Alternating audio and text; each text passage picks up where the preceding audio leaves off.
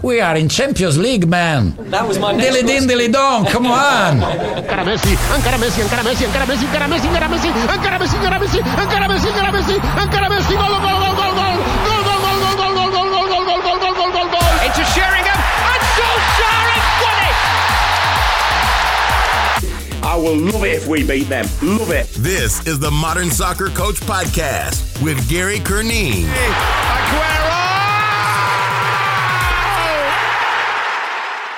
Hello, welcome to the Modern Soccer Coach podcast. My name is Gary Curneen. Something different this week. We're joined by a panel of high school coaches Nicole Arsenal, Dan Rudolph, Nick Martin, Adam Scott, and then Gerard Jones also joining us from uLearnBly, founder of online learning space for coaches. Please check out ulearnbly.com brilliant new initiative from Gerard. The objective of this conversation is to look at some specifics of high school coaching in preparation for our virtual high school coaches conference on January 8th.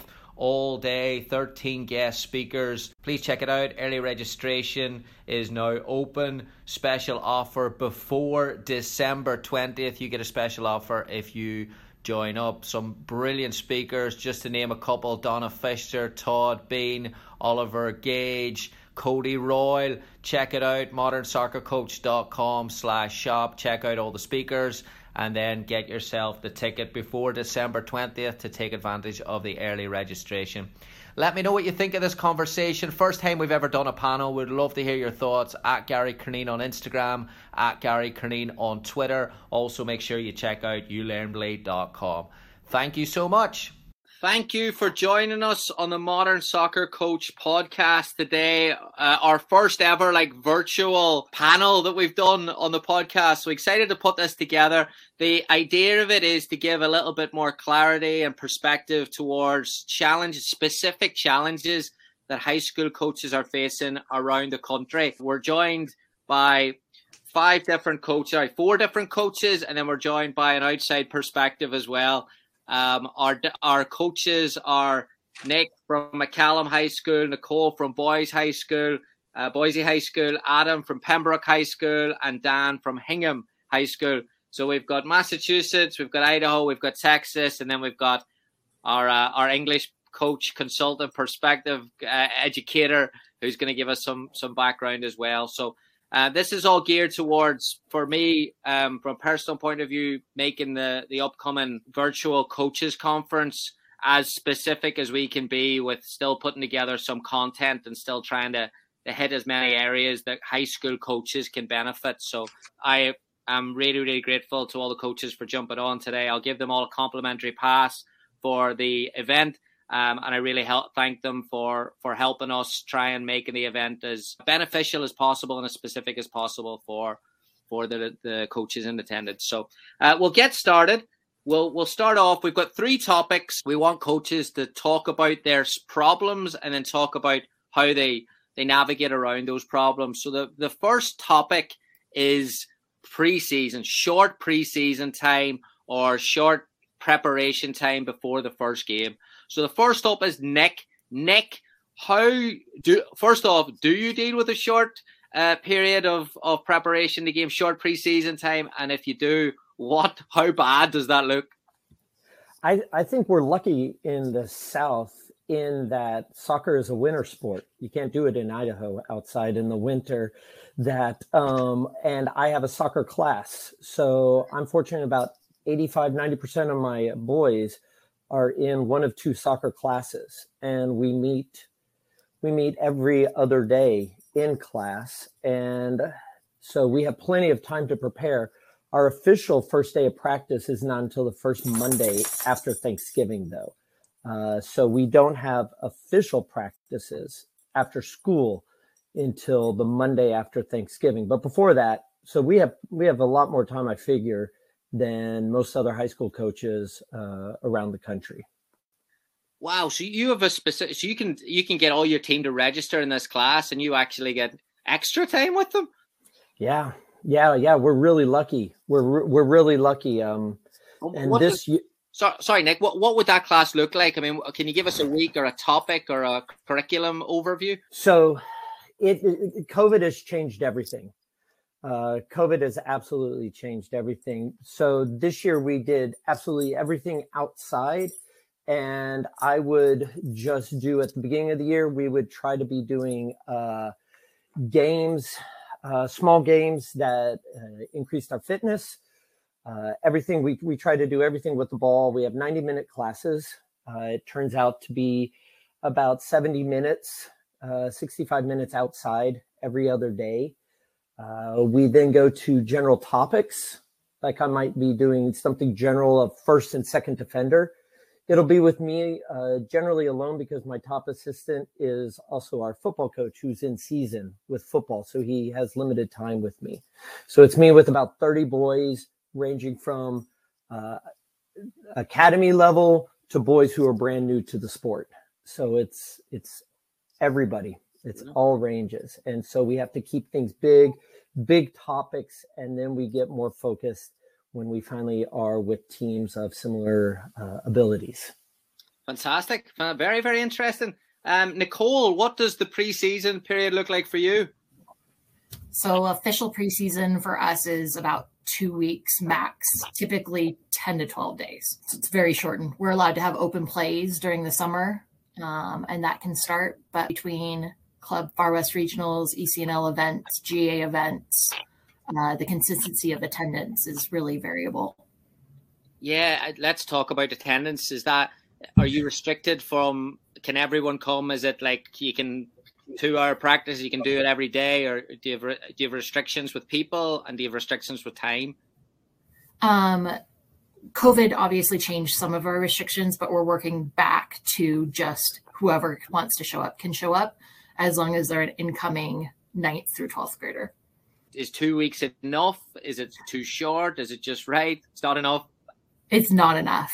Um, I mean, when you think about it, storming, forming, norming, right?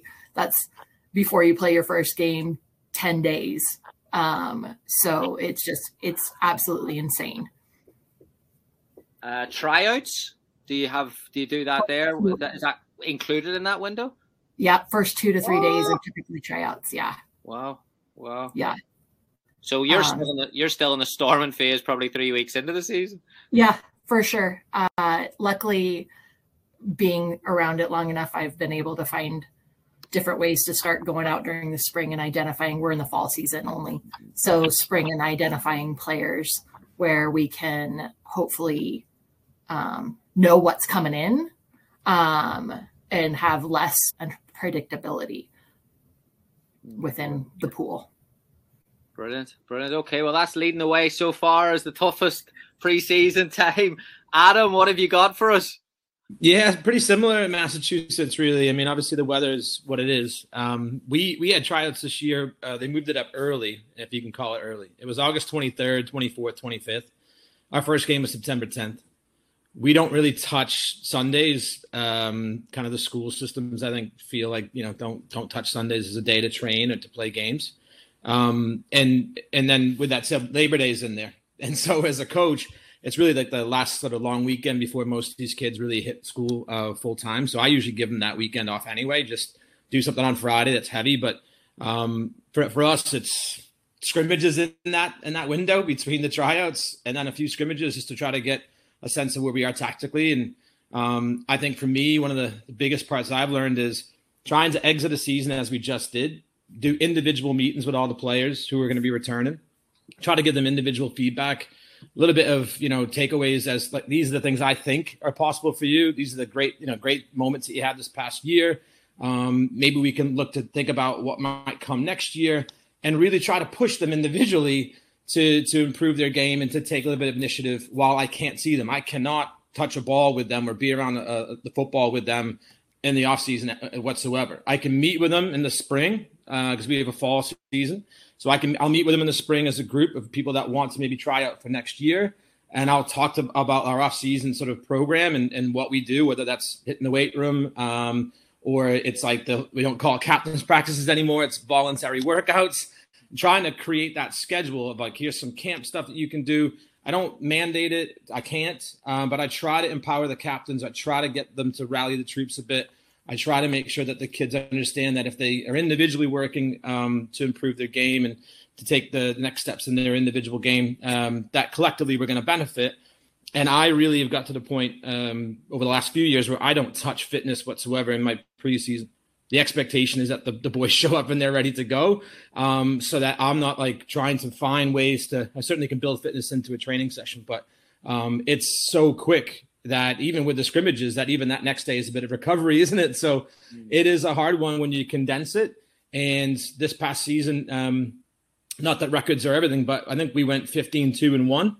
And the two losses that we had were in the first four games of the season because it was, we weren't, I don't think we were fully there yet. We played, actually played Dan's program at Hingham and, and we ran up against it. A really good outfit, really good team, but it was like we were, man, you know, by the schedule, that's, that's sort of who we had. So I, I, don't think we're a really fully polished team until we get to the to the middle of the season. To be fair, Dan, you've you've obviously got the same set of restrictions there. I'll ask you a kind of different question. I mean, that was really really good from Adam there talking about the player development piece and independence.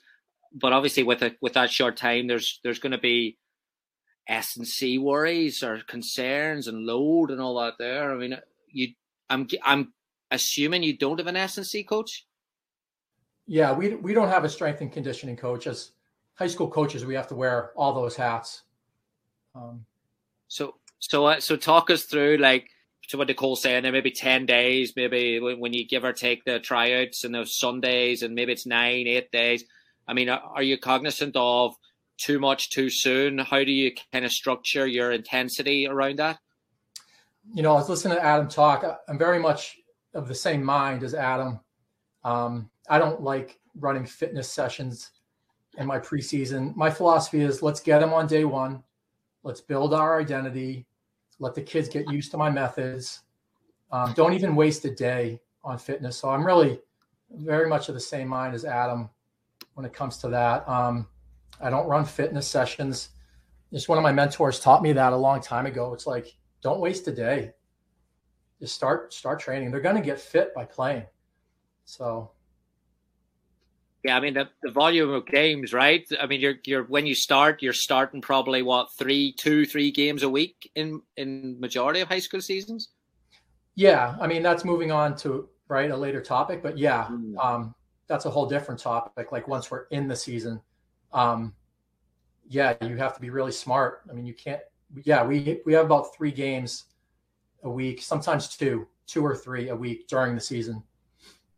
Okay, well, with all that there, uh, we'll let Gerard set up here and uh, solve it all for us. To start with the time, Gerard, like, is this something you've done a little bit of work in the US? You've been in the US, Morocco, different cultures, England.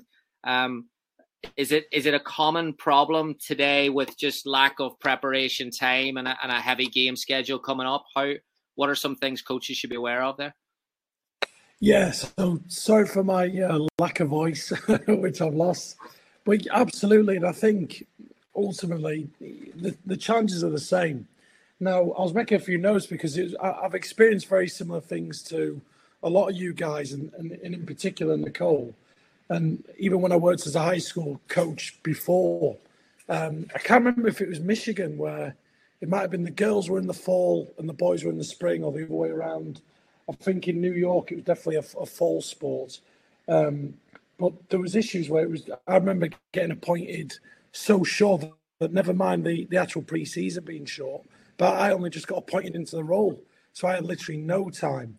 The biggest things that we did were games within games, so we were using a lot of possession-based games, thinking about the physical loading, so how we'd stretch players physically within a game, whether that's certain time constraints so you could use a, a constraint where you want in fast, explosive work, or if you're working more on endurance and possession based work, longer duration.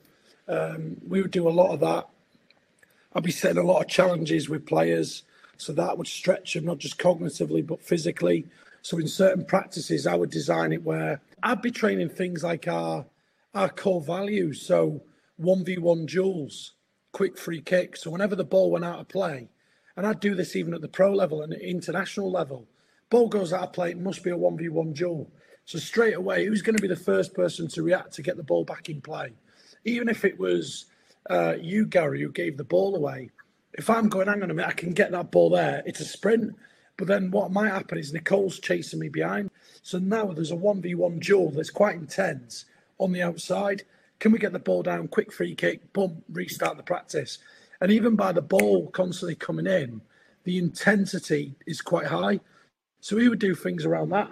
Um, and even just thinking about, again, and the reason why I mentioned all the stuff before is because whether you're working at a grassroots level, high school level, um, which is some of the stuff that I, I've definitely done like you guys, or working at some of the other levels that you mentioned before, Gary, there's always going to be those sort of cultural influences that you got to be mindful of, those social cultural influences that have an effect on your pre-season. Um, so I'd be thinking about how can I manage my time really effectively to get the most impact. So what's going to be the biggest quick wins? And it might be how I use certain feedback with certain players, where I'm planting enough seeds that they know exactly what we want when we get to a game day, or even in preparation for the season, or or in future years, to be honest. Um, and then the other thing was just thinking about how I could set players certain homework. So in the in the pre-season, we would be doing a lot on, uh, and I think this is applicable to the high school sport as well. They'll know who they're playing against because they'll play against each other in the in the, the normal seasons, right, at the club level. So they'll know the opposition, they'll know their strengths and weaknesses, and they all group together. Um, I won't be focused too much on the opposition. I'll be more focused on what we are and what we're strong at. But I'd certainly be saying to the players, how do you think we can cause them a problem? What what could be some of the solutions today? What's going to cause us the biggest issue in this game? And I'll be even asking them, what are going to be some of the difficult games that we're going to face? Rank them. I did this even in America at high school level. It worked really well, where the players actually ranked. You know what? This game is going to be an easy an easy win. This game that's going to be a problem. But then I was actually more interested in, well, why do you think that's going to be an easy win? Because what you don't want them to do from a, a psych perspective is take the foot off the gas. So I'd be thinking about that. I'd be always thinking about the mindset of, why do you think that's easy? Yeah, but we always beat that team. We always get points on that game. Yeah, but don't assume that you will this year. So we've got to, you know, and people are always watching you because the opposition are always trying to think, what's your high school doing? How can I prepare for that next game? especially if they meet you in the playoffs. Have they got some sort of homework on you? So I'd be using little things like that for the preseason. Um, hopefully that answers your question. Hello, coaches. We'll take a quick break here. Please go ahead and check out our virtual conference for high school coaches on January 8th. It's an all day event. There's going to be 13 guest speakers. It's a TED Talk presentation type layout where they've got 25 to 30 minutes for a specific presentation that impacts high school coaching. And then we turn it over to an interactive format where we discuss it and share some ideas and perspectives amongst the coaches. So please take advantage of the early registration offer modernsoccercoach.com slash shop i will do a special offer as well on this podcast if you buy a ticket for the event and you shoot me an email, Gary at modernsoccercoach.com, I will take care of your assistant coach. And if you're fortunate enough to have more than one assistant coach, I will take care of your whole staff. So please let me know.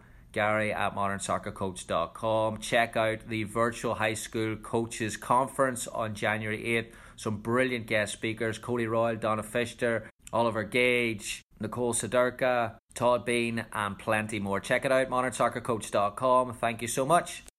Topic two is state of play. And, and what we're looking here is to see what are the tactical challenges that you have in, in communicating or or getting across your game model if it's a possession based game uh, is it the game schedule is it the conditions of the field is it the again the the, the type of opponents you're playing but can you can you talk a little bit about tactically? Start with you, Nick, about where you see your biggest challenges in in getting across the type of game you want to play.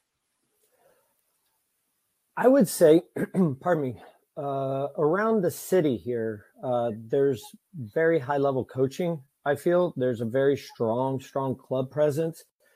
There's a new uh, MLS team, Austin FC, and their academy setting up.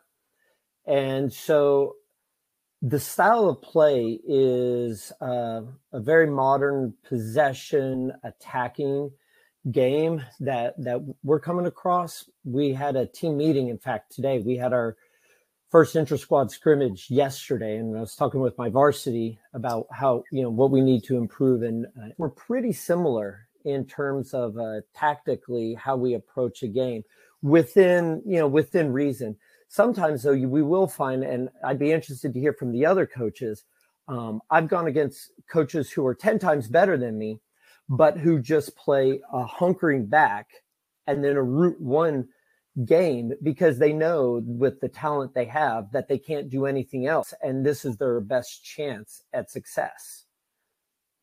Interesting. So so you feel that the the game is evolving in te- texas because of the general level the club levels improving and the the overall level it's becoming more of a it's easier to get that high school or sorry that possession based in high school i think so in fact i was telling him i became a the jv coach at our high school in 99 and uh, back then we were the sweeper stopper, hoofing it up, you know, winger, you know, those those those cleats better be chalky. You know, you got to stay out there, and then you know, and then you send in to the tallest guy you put up top, regardless of his quality.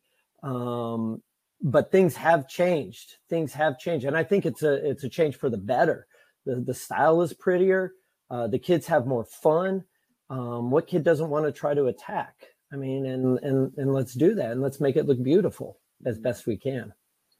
Brilliant, great, great way to start it. Uh, Nicole, uh, do you share those experiences with with yourself, or is it is it a little bit different? So here it's a little different. Um, a lot of what was mentioned before about the players knowing each other comes into play.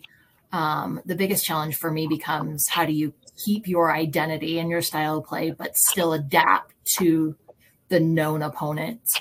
Um, so, with limited time and limited training opportunities and two to three games a week, typically it's a lot of video work. It's a lot of um, just reiterating the why we do what we do and acknowledging when we, you know, sometimes during games at half times, the why that we switched and started panicking versus sticking to what really works for us. Um, and it's some trial and error, especially during that preseason and that front half of the season for us, for sure.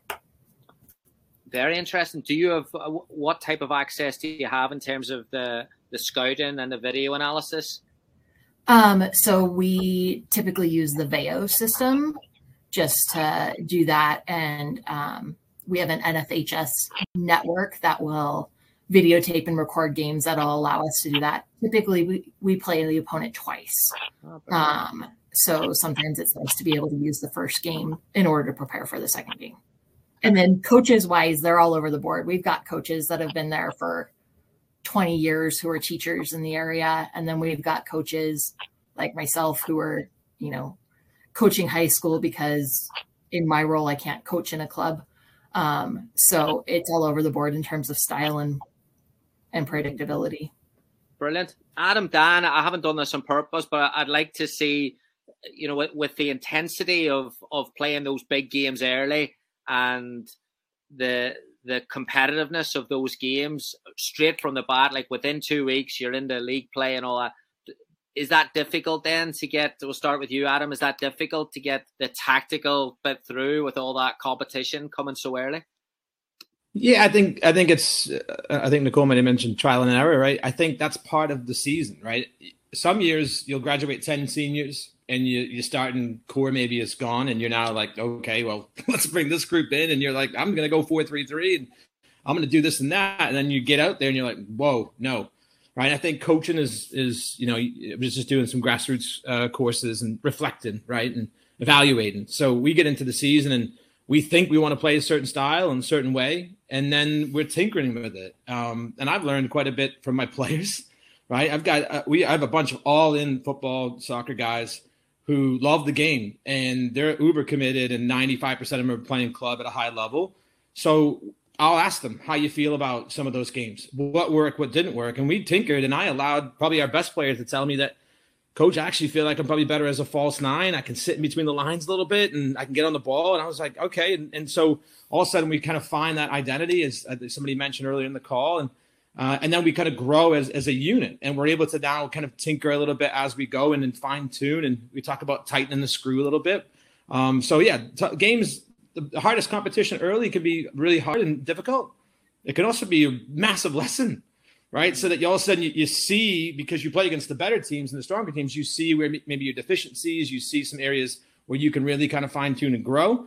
Um, and I almost prefer that early and take a few losses or take a few, you know, hard ones then come out the gate and go flying 4 and 0 and beat up on teams. And, and then you really think you know who you are. Then all of a sudden you get punched in the face at some point during the season and, and now you're struggling. So, yeah, I'm, I think it's all part and parcel to, to the season. And it's a roll of the dice, too. The schedule is not created by any of us as coaches. It's all of a sudden you get it and you're like two weeks before the season or so, and you're like, oh, this is exciting. We're going to play Hingham on, in the first game or what have you. So every year is different. Every year is unique, and whether that's the players in your squad or uh, you know the opposition that lines up against you. And to be fair, all those teams change too. So even though you might have the Veo video, I, I do the same thing. I've got Veo, so I'll have all the film from last this past season, but it'll be very different from team to team when you watch those. You can't really expect it to be completely the same every year.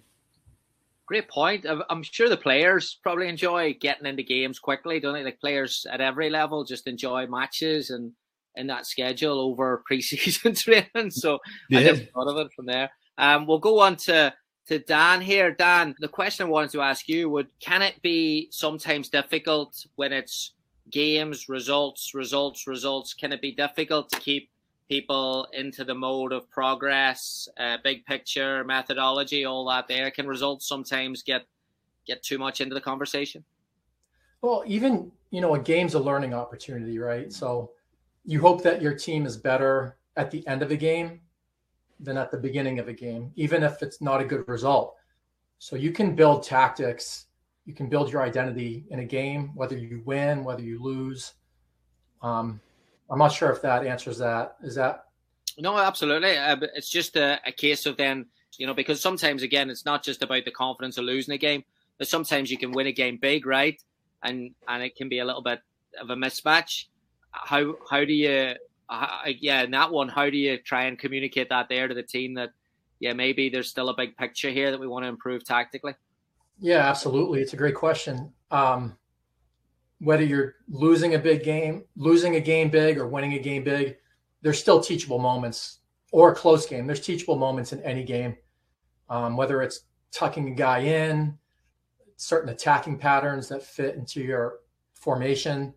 There's always teachable moments. And so you should use every game to teach just like you were going to in a practice.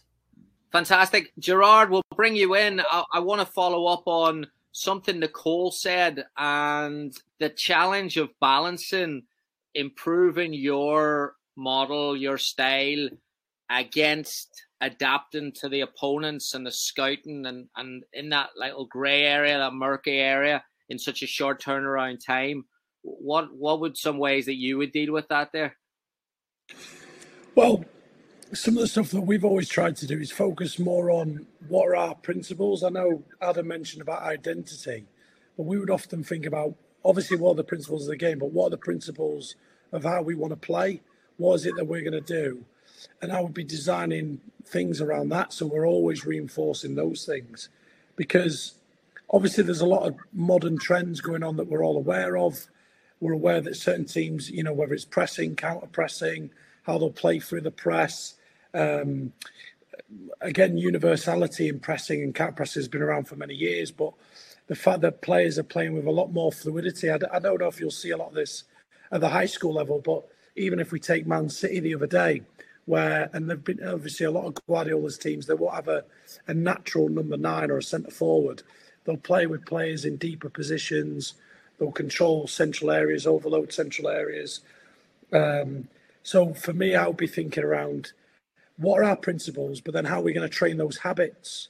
Because we want good habits. The whole point of training is to to elevate standards and to form good habits. And obviously, we would be looking a lot on again what are the opposition doing, but more so uh, counterbalancing that with what are we going to do? What's our strengths, and how can we outplay them? So how can we dominate and outplay? And with that as well, when we're training, we're always trying to think about how can we get it to the best maximum it can possibly be. So similar to what Nicole talked about, and even Adam, if the opposition are doing something, one of your coaches, or if it's just you, you've got to manage the opposition to recreate that same problem. So we'll be doing that in training where we're literally recreating that same scenario and give us a problem to solve, and then we'd work with our team to to solve that problem. I think it's so important that within your match prep and your opposition analysis, I know you do this, Gary, as well. Your language is really important because that will influence what principles you're training, but also that the picture in the mind of the player and what they see in that moment, the solutions they can come up with. So I'd be really careful around. So whenever we prepped, and this was the same with, um, to give you a story with Osian Roberts, who's obviously now at Crystal Palace as assistant manager. He was my um, technical director with the Moroccan FA. And he used to be really careful on the language and the principle he was working on to a real meticulous detail. So he'd be asking, why are we working on that? How are we going to phrase it? What does it look like? And for how long? And what are we expecting to see? And he would even be going into the detail of what does bad look like? What could go wrong? So straight away he's thinking about the what if and he's thinking about playing in the future. And that was a great piece because the players, even with the Moroccan national teams and with the Welsh national team, we saw at the Euros, and even some of the stuff that we've seen this season with Crystal Palace, they're always sort of being very creative and playing ahead, you know, ahead, playing in the future. So you're being unpredictable to the opposition. I think that's a huge part. Rather than being predictable, can we develop players to be unorthodox? Very good. Yeah, we've almost opened it up to another uh, breaking down another, another topics. We may have to jump back on here next week and do another one of these on match day and session design.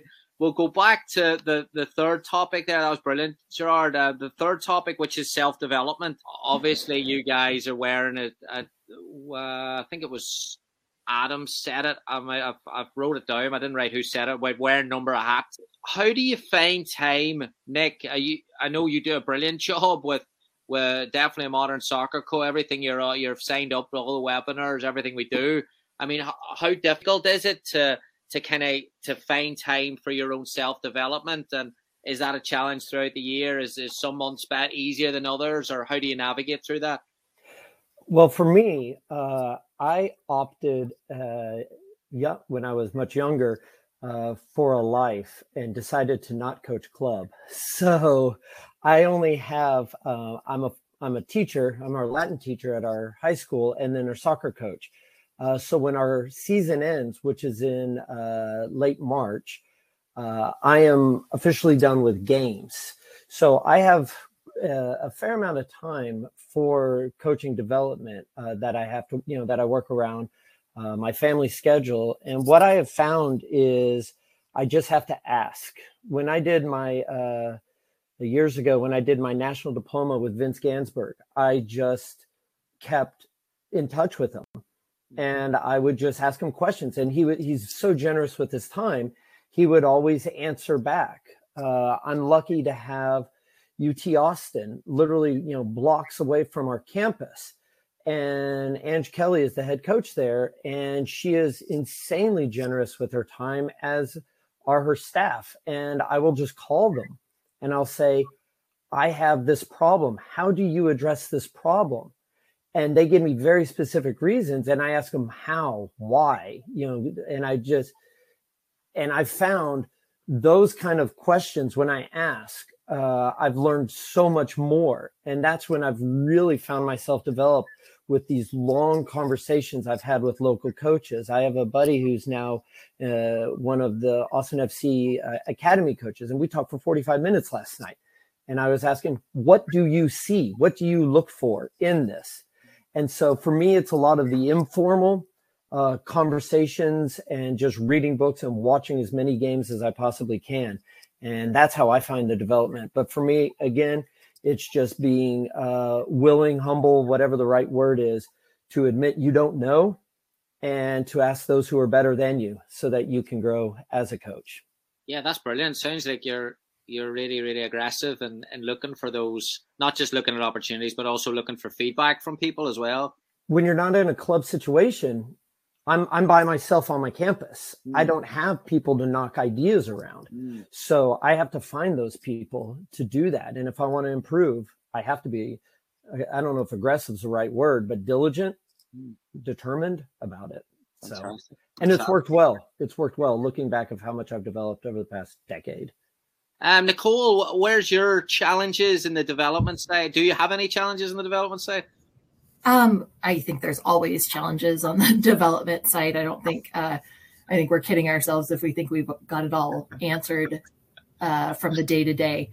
Um, for me, because of it being such a condensed season, a lot of it isn't informal opportunities to grow the education. There's an an occasional like college credit continuing ed type um, course that the ADs will throw out to us, but mostly for us with our within our culture, it's mentoring and reflecting in terms of as a collaborative group and a staff, um, just to try and continue to evolve and get better. And and what does that does that look like a, a community, a small community? Is that uh, something that you, you change the mentor every week, or how does that work? So typically for me, there's one to two coming in and out um, during, say, their C course or a D course, or they've just gone through a grassroots and they want some additional minutes. So they'll come in and hang out on our sideline. But as a collective group, it's our varsity and sub varsity staff that meets regularly and kind of just reflects and gives each other feedback. Um, it works pretty well. Yeah, that's brilliant. So you're you're also then looking at you know getting a set of eyes on your work and then also lending yours to someone else's work as well. Yeah, because I don't think you know with just a singular input we can catch all of the dynamics, especially in such a condensed schedule. Adam, in the Northeast, obviously, is a rich, rich soccer community. Um, there seems to be a lot of stuff going on up there, education opportunities, but but lack of time and all that other stuff that we're dealing with as coaches. How do you navigate through that there of finding ways to to get better yourself?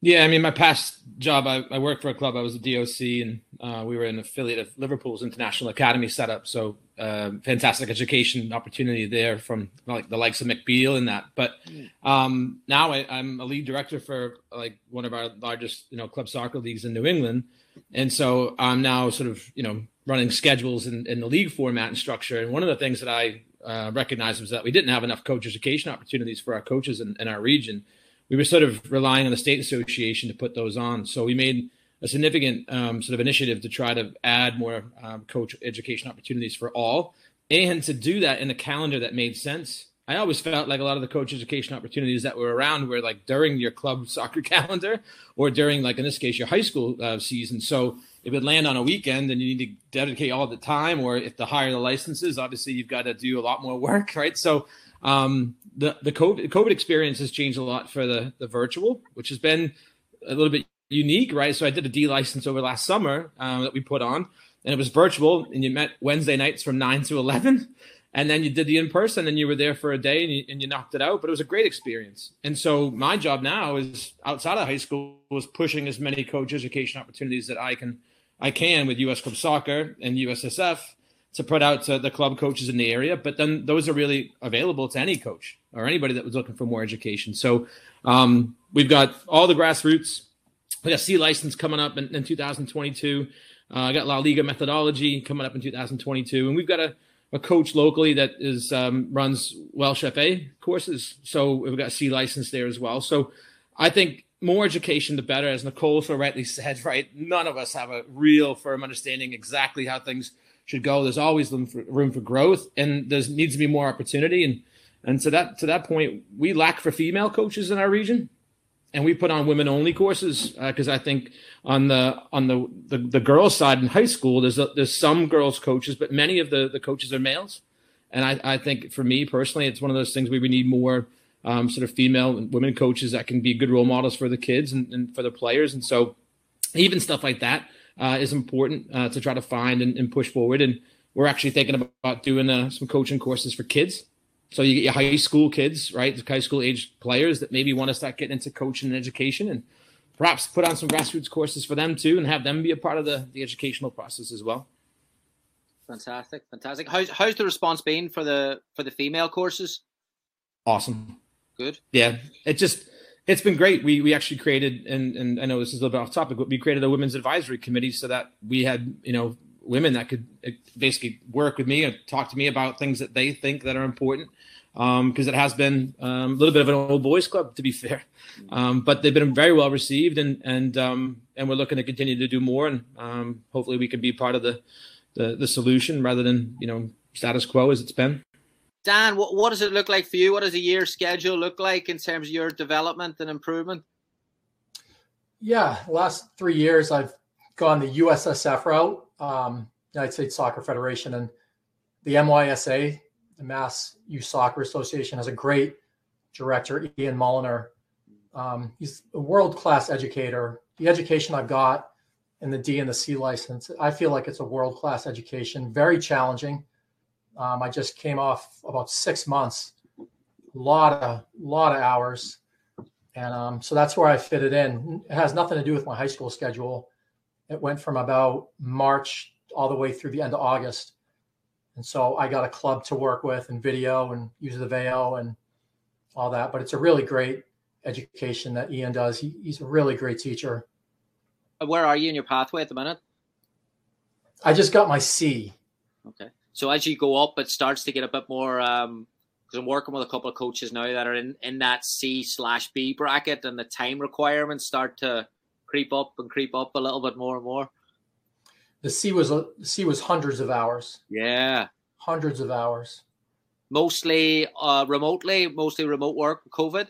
Yeah, this year it was a lot of online. Uh, we did have a four day in person at the headquarters in Lancaster.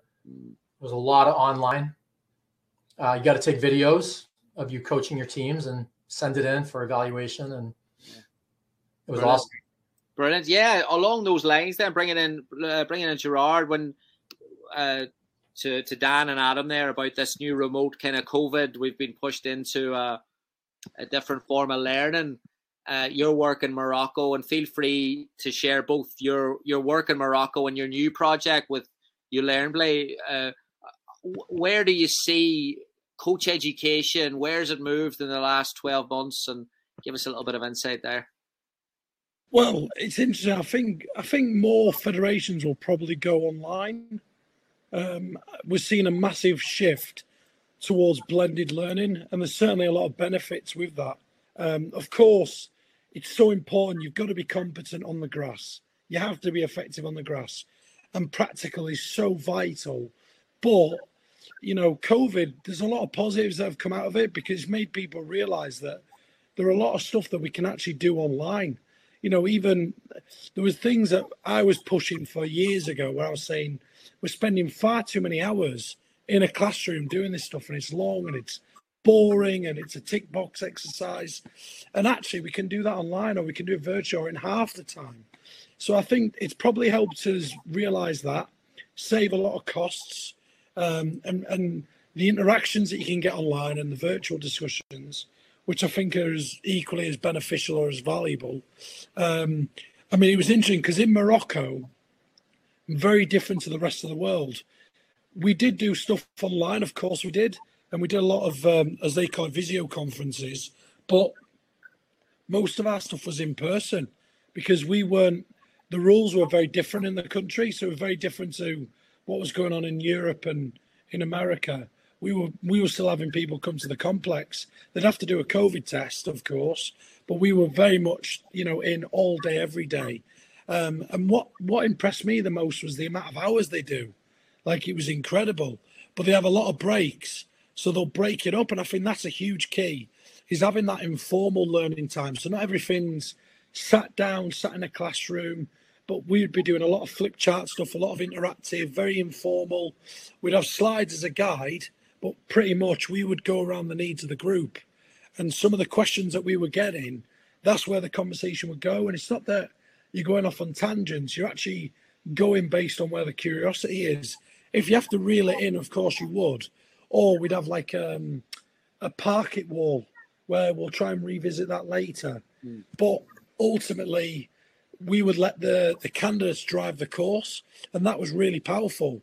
And we would have loads of coffee breaks. I mean, they love the coffee in Morocco. So you're constantly having coffee, you're constantly having, you know, like little mini siestas like in Spain. But it's actually, honestly, it's incredible how much you retain in terms of knowledge. So when I think about how we structured the course, I never felt as a as an elite coach educator, I never felt stressed, not once. Some of the stuff that I'm trying to do now at You Learn Play and some of the other things is around going more beyond the X's and O's. Because I think a lot of coaches tend to focus on the tactics and in, I know individual tactics are important as well as teams, but for me, um, it's really important that we go beyond the X's and O's. So if we look at, well, everyone mentioned it, but even some of the stuff that you know Nick and Dan you were talking about, you know, that obsession to know more, spending 45 minutes on the phone with one guy talking about whatever, some of the other experiences you've had in mass and all the other stuff that are important around the environment, the practice design, whatever it may be. That's the stuff that we need to get better at. You know, if because if we're not good at that, if we're not good at relationships or anything else, doesn't matter how much we focus on X's and O's and positional play or whatever else. And we sort of like pretty much threw that out the window in Morocco. It was quite good because we were given a blank canvas of go and design the best education, what you think it could look like. And I was really excited by that because we obviously went, all right, well, what do coaches need to get better at? Um, what makes the game different? What do we think the future game will look like? Try and be curious and think about what would you want the future game to look like? What does the future player look like? Not just for you and your identity and your profile, but try and preparing players for the game of tomorrow. What's going to be the biggest um, difference that I can add a value on as a uh, make a significant impact on that person's life? Because we only really get one proper run at it, and we, what we don't want to do is we don't want to be their last coach. You know, so often we're very good at whether it's in coaching or in coach education, informing people. But how often do we inspire and involve? So can we involve them in the process and inspire them so they're curious and they go away and ask more questions? And that's a lot of the stuff that you know I'm doing, and obviously I've done in Morocco and and some of the things that I'm really passionate about. To our top class, guys, thank you so much. Nick, Nicole, Adam, Dan, thanks so much for coming on. Much appreciated. Thanks, Gary. Thanks, Gerard. Thank you. Cheers, all. Thank you. Huge thank you to all the coaches for jumping on. If you enjoyed this panel type discussion, please let me know. Gary at modernsoccercoach.com, Twitter at Gary Curneen, Instagram at Gary Curneen, and Modern Soccer Coach on Instagram.